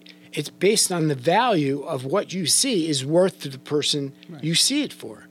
And so as you start to expand your possibilities, you start to realize, well, I could get paid for what I do, my hands. I get paid for what I know, my head. But I might also get paid for what I see and let somebody else put the price on that. What's it worth to you if I see something that could change your life or change your business? What would it be worth to you? And well, let them price it. Obviously, yeah. And, you know, we talk a lot about, you and I, when we have a conversation, we're always talking about, uh, you know, what we see coming down the pipe and the things that are happening. And there are companies that need that now more than ever because they don't see it. They don't have time to see right. it. They don't have time to look at it. And you know, when I look at okay, so what do people really pay me for? My marketing strategies, yeah, for sure, they like that. Um, but oftentimes, what I find is when I'm working with clients, they don't need another marketing strategy. They really don't need another marketing strategy. They already have what they need. What they need is some redirection. They need a new attitude. They need, you know, a new way of seeing things. They need to stop marketing the way they were marketing in 1999 and come up to come up to speed with the way uh, the economy has changed. Uh, it's usually stuff like that. And you know, when you can look at a business or look at any organization and see where the soft spots are, the weak spots are, it's easy. I think uh, for for us anyway to look at a company and say, look, you could you could make another hundred thousand dollars here, another five hundred thousand dollars here. Here's two million dollars that you're that you're missing, right? What's that worth? That's worth everything. And you don't know how to price that. You know, because you're, don't. not- you're not You getting don't. paid for time. Yeah. You can see something in five minutes. How do you charge for that? Yeah. You can't charge by the hour. You can't charge by the project because there's no project. It's not a project. Yeah, exactly. It's just I see it, you know. So there are three things that are really critical to know yourself, and I believe that the most important knowing is to know yourself. Know what you I call it the ABCs: attention, bias, clarity. Attention is where you look, right? Now I'm looking into the camera. Now I'm looking at you. Attention is where you look. Bias is how you look. Clarity is how much of what you look at do you see. So, if your attention is constantly on what you're missing, what you don't have, what you're not good enough yet, right? Your bias is going to turn your attention to, I'm not ready. I don't have enough. And then you start to look at that world, the world, in the same way all the time. If I come along and say, hey, what, Robert, look over there instead of over there, now I, I can help you shift your attention. You might see what you didn't see because your attention was so fixed. That's part of helping people see. So, like I always use the example of, you know, the goal setters in the world say, keep your eyes on the goal, fixated, don't look to the right or left, and just go forward, right? But what if you have a Lear jet right over here waiting to take you to your goal and you can't see it because you, you won't look around you, there, no, no peripheral vision, and you're fixated on your goal and you're struggling to drive and trudge and, and there's a limo waiting to take you and you don't see it, all right? That's bias. And bias, everybody has bias. The key to bias is not not having it, it's knowing what your bias is. I have a bias for looking at what's missing in organizations. You won't hire me to tell to, for me to tell you what's there. You know what's there. If you want me to tell you what's missing, that's my bias. I'm good at that. I know that. If you know your bias and then you understand whether you have clarity or not, and you're humble enough to say, I don't see what I don't see, then all of a sudden you can reach out, you can get coaching, you can get help to shift your attention, to look at a different angle, which is bias, and maybe to clear away the smog and say, wow, now I can see what I didn't see before. And, and that requires a very important success ability called coachability the art of, of willingness to learn. And so if you're coachable, there's everything in the world for you. If you're not coachable and you insist on doing it by yourself, even when you're just, you know, in a paper bag and you can't get your way out, uh, you're never going to have the clarity, put the attention and the bias where, where it could help you. So that was valuable input for me and valuable uh, context for my clients as well. Okay, we're coming down to the last segment here. We're uh, roughly, I'm looking at the clock here, maybe 20 minutes left on our, our stream for today. And uh, really happy that everyone's uh, still with us and still um, hopefully getting value. And Mitch has really been pushing it out there today. Really appreciate that. Um, let's look at the, the last piece that I really wanted to talk about is solutions right? We know we've been a little bit here, a little bit there talking about it, but I really want to look at you know real solutions for people because I know that the, the businesses are, uh, you know, our business owners that I talk to. I, I talk to a lot of professionals and chiropractors and uh, you know people who are information marketers and that kind of thing, coaches. I look at them and and they're thinking that because the calendar is flipping to a new year, everything's going to change. I don't see that on the horizon. I see a lot more turmoil. I see a lot more chaos. I see a lot more uncertainty. You know, we're still in the rowboat. We're still in the middle of the ocean trying to survive this. So let's talk about uh, some things that might help people navigate, you know, what's coming. Because you and I are we're more aware, I think, than most of what, what is coming down the pipeline here. Well, I I have a lot of thoughts on this. First, um, we're at that time of year where uh, pretty much everybody is thinking about goal setting. Right. All right. Um, and a long time ago, I came up with a model that I had to come up with for myself. And I realized that a lot of people have goal frustration. They're not where they think they ought to be. And that leads to role frustration. Why do I do what I'm doing if I'm not where I want to be? And that can lead to soul frustration like, what's it all mean? You know, why am I here? And so the answer came to me one, one day when I realized the problem is that we've got it reversed. We do our goal setting, and our role becomes to get the goal. And then, if we have time left over, we nurture our soul or we pay attention to our soul. So I realized one day that, well, what if we reverse that process? What if we do our soul setting, then our role setting, and then our goal setting? One of the reasons that there's frustration in the world and just frustration everywhere is because there's a misalignment, just like our body. I, I had my first chiropractic session since my stroke uh, a couple of weeks ago, and he cracked my back. I swear to God, my whole body just went limp. you know, it was like crack, crack, crack, crack, crack, crack, because I had all these subluxations. Well, I look at soul setting and role setting and goal setting. When you have frustration, you have subluxations. It's either your goal is not aligned with your role, your role is not aligned with your soul, or all three are not aligned together, and you're you're kind of battling yourself. So I say to people, consider doing your soul setting. Now that's a hard thing. It's like you got to go inside and see what what's important to you, what matters to you. Where do you want to spend your time? A lot of people talk, and I do too, talk about ROI, which is return of investment. Right, yeah. return on investment. But they don't often talk about ROE, return on energy. You have so much energy.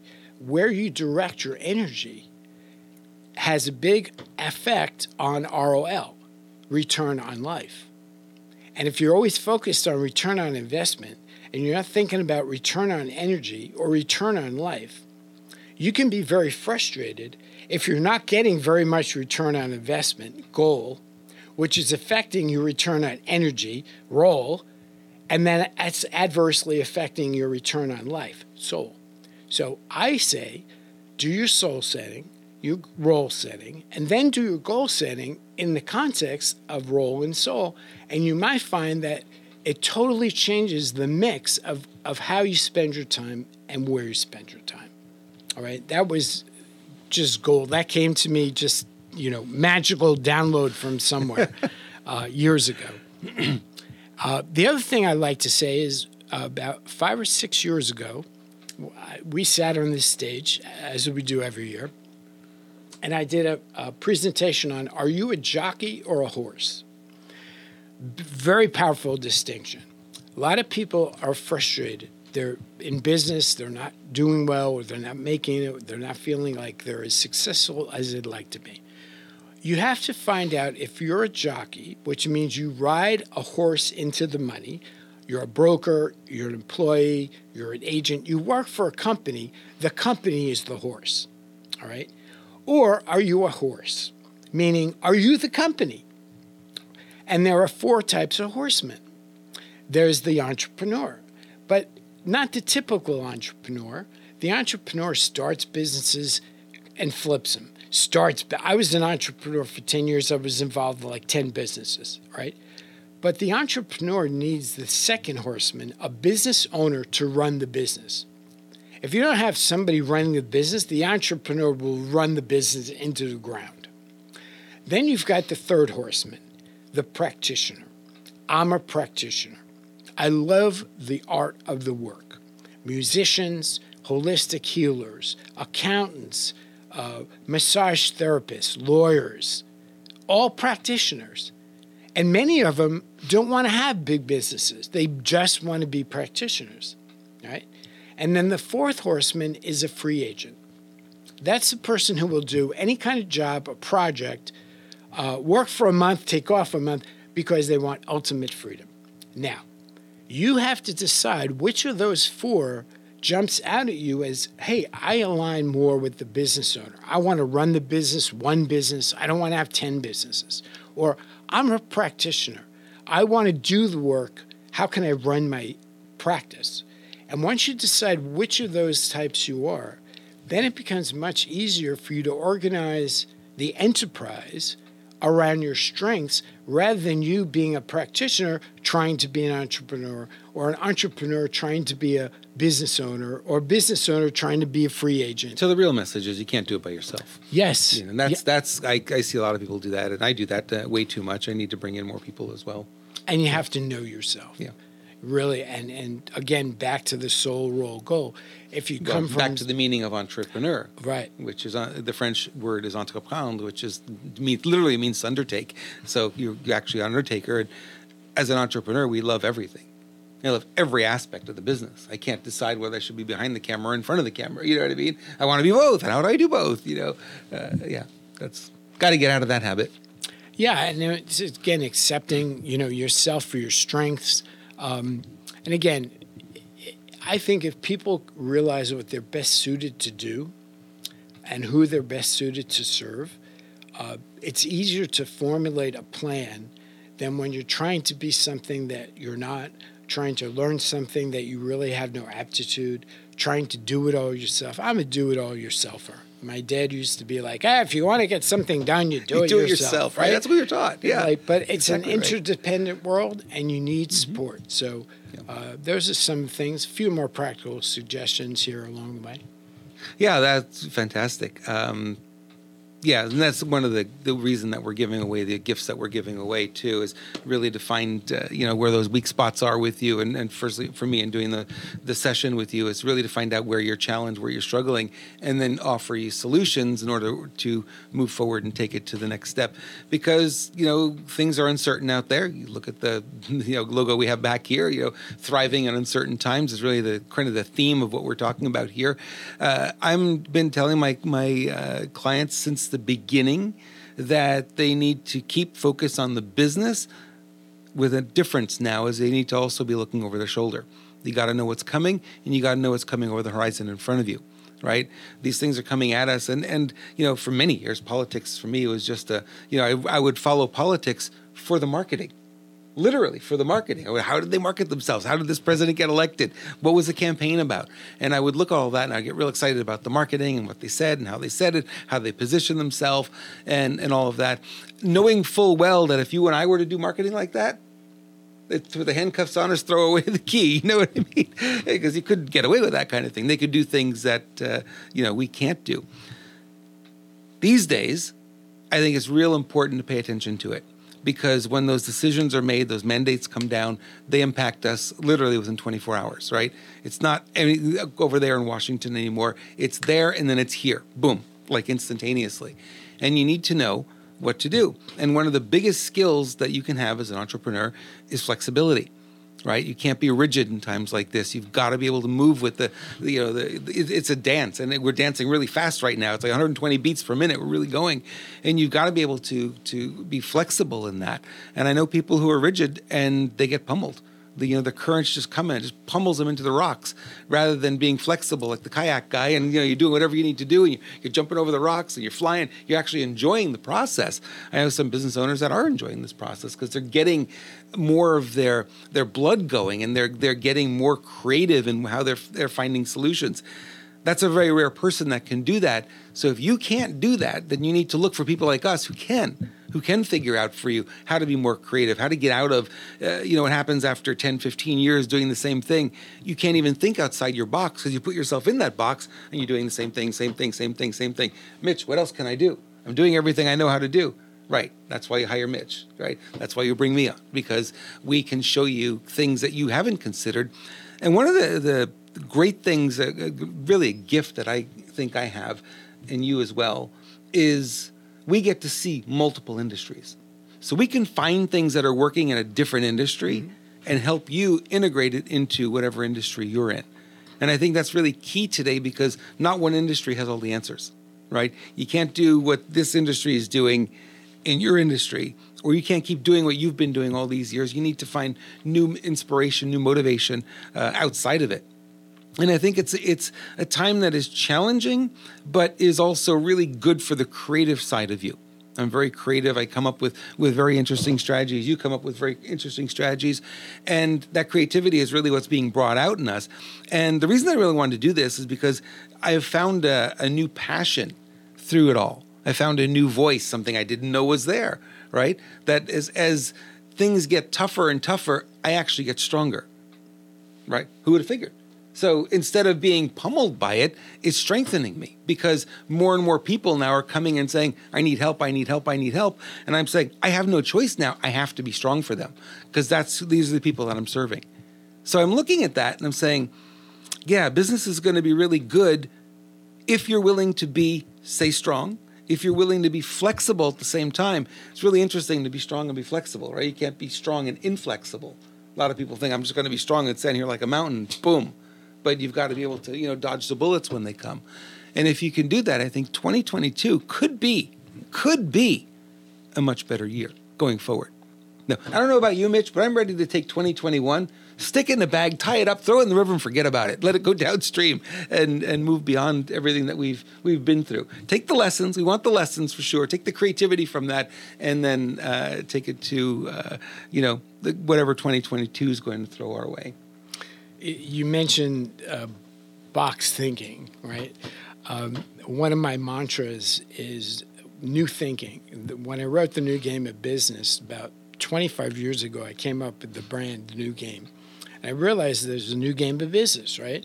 Um, and I said, what are the elements? Well, there's three keys new thinking, new doing, and new being. Well, the being part is everybody's individual job. But the thinking part is something that people get into habitual thinking. So my mantra is not outside the box. My mantra is no box thinking. Throw the box away. Uh, probably 30 years ago, I started this practice of waking up every day, not with a to do list, with a blank sheet of paper. I'd get out my yellow pad and I'd say, okay, if I were going to create my day from scratch, tabula rasa, blank slate, how would I create my day? Now, I had things to do, but it, my life wasn't being driven by my to do list. In fact, I recommended to my partner one time you should create a got done list. And that's the first thing you should look at every day is your got done list. Because your to-do list keeps growing and growing and then you forget about all the things you got done. So, new thinking is no box thinking. It's not outside the box. If you're outside the box, you're just in a bigger box. You're still tethered to the box. I say throw the box away and, and clean the slate. And sometimes that's scary because there's nothing on the paper. That's okay. You might go a couple of days with nothing on the paper.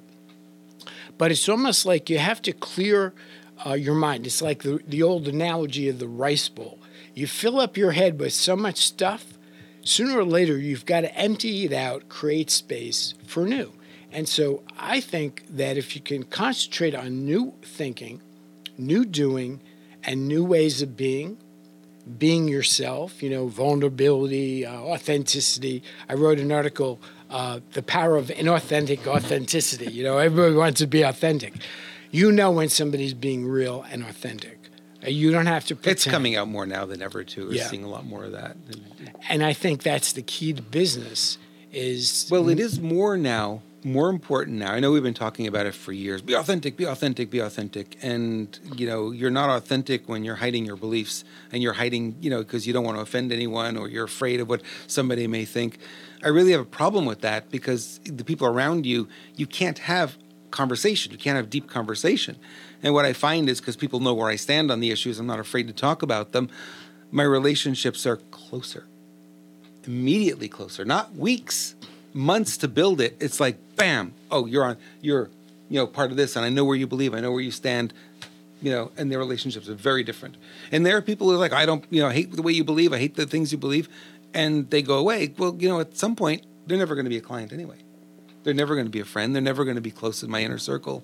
I'm okay with that because now I've got this whole new group of people that have come on board, and the relationships are so much more fulfilling. You know, it's funny about authenticity. Uh, when I wrote the article, I said, well, if all of a sudden everybody's being authentic, if now you're being authentic, what were you being before you were being authentic? Like authenticity is not is not a marketing strategy. It's just being yourself, and be- your beliefs are part of yourself. I'll tell you what I was doing. And then I think a lot of people do this as well.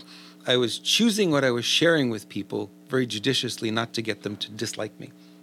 So what I was sharing, I was honest about, but it wasn't authentic because you never got to see the whole picture. You got this little piece here, this little piece here, this little piece here. Those are all true. And I was thinking it's authentic, but it's not. It's honest. Yeah. Honesty and authenticity sound the same, but they're actually very different. And you bring up a good point. Uh, one of the things that held me back way back when, and I had to wrestle with, and I observe it in other people because it's part of human nature. Uh, when you seek acceptance, validation, uh, approval, yeah. right? I'm the mm-hmm. youngest of eight kids. When I was younger, I was the ultimate people pleaser. I just didn't want to have anybody fighting. Like, you know, I want to be with everybody. But you realize that at some point, uh, you can't strive for approval, acceptance, validation. Um, you have to be strong enough to, to be you. And if somebody doesn't like you for you, that's okay. That's okay. Yeah, that's exactly. actually a good thing yep. because as life as as we get more social, intimacy is is disappearing. Yes. And I think this whole movement toward vulnerability, uh, authenticity, is really a movement toward intimacy. So when you can talk to somebody at a deep level and not be fearful of what you want to say or what they want to say, uh, like at the surface, you know, that swimming, the deeper you go below the surface, the more intimate you get. So now where everything is is so widespread, you can communicate with a million people. The very same people are seeking to get to know the real you. They want to be intimate with yeah. you, and, and you see it in the people who have large social followings. Uh, they tend to be more intimate with the people that they yeah they share with. they share the things they wouldn't normally share like the little video we did just before coming live here today uh, they share the kind of the behind the scenes and uh, you know it's interesting because when I built the studio, it was like you never come on camera without a shirt and tie and jacket on.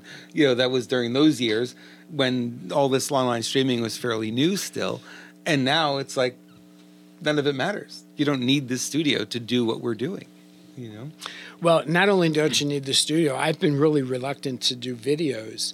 Uh, if I didn't feel I have the right background or backdrop, and it, like you look at the videos that people Doesn't put matter. out, and once you get past the environment, you're focused on what, what the person's saying. Yeah. And so a lot of the things that we held sacred cows are no longer sacred. Yep. And that's difficult for people of different generations to adapt to. Like, what's going on here? So there's, again, adaptability. You're never too old to learn new tricks. But uh, like I like to say, you know, I want to teach the young guys some old tricks because there are still some old tricks that work just as well as new tricks. All right, let's talk about your free gift again. We have a few minutes here. Let's talk about what you're offering because I think that's important to, to share that. Uh, I, ultimately, I'm offering a second opinion, but to get to the second opinion, uh, you're going to watch a 19 minute video where I explain the six leverage points in the business, how you can attract, qualify, convert, keep, multiply, and reactivate customers. Uh, you get to download my special report called The Ultimate Profit Model um, and understand how you can deploy it in your business. And then, if you fill out an intake form when you get there and, and do your homework, uh, I'll check it out and uh, I'll get back to you and offer you a second opinion as to whatever your major challenge or question might be. So normally we charge $1,000 for that. Uh, but in the spirit of the season and uh, to help as many people as I can, uh, for a limited time, we'll be offering second opinions. So uh, go to that page, click on the link that Robert provided for you, and you'll get redirected right there. there. Oh, there you it is. See it right there on the screen. It's right on the screen. I got this little camera I'm looking at. Uh, you don't know how difficult it is to stay focused on not seeing yourself when you're behind a camera and be distracted to look where you're not supposed to look. So this is a very good lesson in paying attention to the right bias. Uh, so that's my gift. So go to Crush It 22.com slash gifts and you will get it for those podcast listeners who are listening and not watching the video. They can't see it on screen. Um, for me i'm offering a 44 minute strategy session. I've got 25 of them to offer. There's already i could see some emails coming in already. Some people have already grabbed them. But i want you to grab this if this is of value to you if you're a business owner of any kind if you're a coach if you're an entrepreneur if you are uh, an information marketer chiropractor professional massage therapist whatever who is really looking at uh, 2022 and looking at the uncertainty and maybe you've struggled the last two years maybe you're trying to figure out you know new strategies new things that's what we'll talk about. We'll get on the phone or actually a Zoom call because I like to see who I'm talking to. So Zoom has changed the, the game quite a quite a bit over the years, and uh, you know we, will get on the phone, get on the Zoom call, and you'll tell me about your business, share with me where you're struggling, where your questions are, and um, I'll come back and give you some really solutions and give you some ideas, some strategies that I would use, some things that I would try uh, to help you move forward and navigate. Because uh, you know, a little creativity goes a long way, and I think that we need to be thinking uh, like Mitch says, forget about the box. Let's go think wider, bigger. Let's grab ideas from other industries. Let's grab uh, tools, strategies, and things that are working now. Uh, and you know, I'm really lucky. I'm really blessed to be uh, working with the kind of clients I work with, and that cross so many different industries. And I get to see, you know, what's working over here, what's working over here, what doesn't work there, what what could work here, and get to mix and match. And uh, it really lends a lot of value to the business owners that I end up doing business with. So www.crushit.com 22.com forward slash gifts. And uh, you can sign up, just put your email address in, follow through, and then you'll see one for me and one for Mitch. There's two buttons there. Um, just click on both if you'd like, or click on the one that uh, you prefer. You're certainly welcome to take us up, uh, both of us up on uh, what we have to offer here. And I uh, hope you'll get that done. Like I said, 25 of them. There's only a few left because people are already grabbing them. So, um, really excited to have a chance to work with you. Mitch, we're right about at the uh, two hour mark. We said we'd do about two hours today, and here we are. This has been uh, tremendous fun. As always with you, Robert. Yeah. Time flies when you're having fun, huh? Um, I, I want to say one thing. I could say a lot of things, but. Um, we could go another hour, couldn't we? Yeah, we could.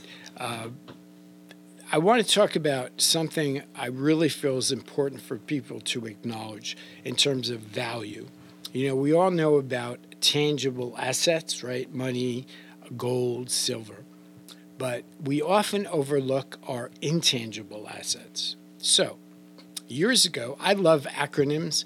Um, Sandy, my, my, prior business partner, she used to get frustrated by acronyms, uh, but they were good for remembering things. So I came up, how could I come up with an acronym for this? So I came up with the acronym PRESS, P R E S S. And I came up with that from like if you go to uh, gamble and you play craps, you know, dice, and you win on that round, the croupier says, Do you want to take your earnings off the table or would you like to press your bet? Press your bet means you leave it on the table and let the money ride. And I thought that's a great acronym. P stands for psychic capital. R is relationship capital. E is emotional capital. S is social capital. And the second S is spiritual capital. Now, you can't put a dollar value, an amount on those per se, but when you think, let's take just one of them, which we all have in abundance relationship capital. The relationship capital that each of us have built up over the years goes far beyond the people that we talk to on a daily basis. Uh, I was once doing a book signing in New York City years ago, and a woman who was managing it says, uh, Could you come over here for a minute? There's a woman who wants to talk to you. I said, Sure. I walk up and she said, Do you remember me? And I said, Honestly, I don't. She says, 20 years ago, you came into our bank and you did a series of trainings. And you said something to me you said everybody is a virtual entrepreneur. Everybody is the president of their own personal services company. And that stuck with me. She said, I quit the bank. I started my own business. I live in Pennsylvania. I just drove three hours because I heard you were going to be here. And I wanted to tell you how you changed my life. I, I was speechless. I'm not, I'm not usually speechless. You don't have any comprehension sometimes because you go about your daily routine. You don't know what kind of impact you have, what kind of difference you make to people that you come across, which is why I always try to be gracious as, as, as I can. You never know. Um, and when she said, you know, I drove three hours to be here just so I could p- say thank you and get a book signed, I spent literally a half hour after I was done talking to her. I could, th- it was the most valuable thing that happened to me that day because she said something that was like, I couldn't pay enough money to, to get that. And, and it's in the intangibles of life psychic, relationships, emotional, social, spiritual capital that we have. Everything that you want is in those five words. And if you don't have any money, any uh, backing, any you know prospect of getting, go to your psychic, relationship, emotional, social, and spiritual capital, and you would be surprised at how many of those you could turn into actual real assets. And so, i'd like to, people to really appreciate the value of their intangible assets as well. Very good. Thank you so much for sharing that. It's true. Uh, you know, uh, our friend Ken McArthur, we have a mutual friend, Ken McArthur, always says you're making an impact whether you realize it or not. It's absolutely true. And, uh, you know, I, I, I, run into that too in my business too. People have, like, I've coached 20, 30 years ago that I didn't remember. You know, I've been coaching now professionally since 95 and uh, yeah, yeah, it's it's you make an impact. You reach so many people, and you know, doing a broadcast like this, reaching thousands, you know, you wonder how many people are getting value from this, and how many lives have, have been changed uh, based on what we've just shared here today in this short little interview. Which is always what again reminds me. It doesn't hurt to be gracious to people. Uh, so you know, there's no reason to be rude. And someone once told me you can tell the size of a person based on how they treat people that can do nothing for them. Yep. You know, and, and I've always believed that every human being deserves respect, appreciation, and uh, and so that's what I try to live out of. Awesome, awesome. Well, I want to say thank you to you for coming here today. This has been a lot of fun. I really enjoyed it, and thank Great. you to all of you who are watching and are listening on the replay on the on the podcast. Uh, you know, we really appreciate it. If you'd like to reach out to us, uh, go ahead, crushit22.com forward slash gifts, and uh, we'll be happy to give you some good value. And uh, you know, you can keep following us, robertimbriale.com or mitchaxelrod.com. It's our websites, and uh, we're real excited to see what 2022 is going to bring. Happy New Year, my friend. Same to you. And if uh, you have any comments, please feel free to share with us uh, what you liked, what you didn't like, uh, what you want more of, and who knows, we may, may do this again. Absolutely. We've got the studio. Why not use it, right? Really. All right. Happy New Year, everyone. Thank you so much for listening. Thank you so much for, for watching and sharing with your friends and followers. We do appreciate it. And uh, we'll look forward to doing this again real soon. Thanks, everyone.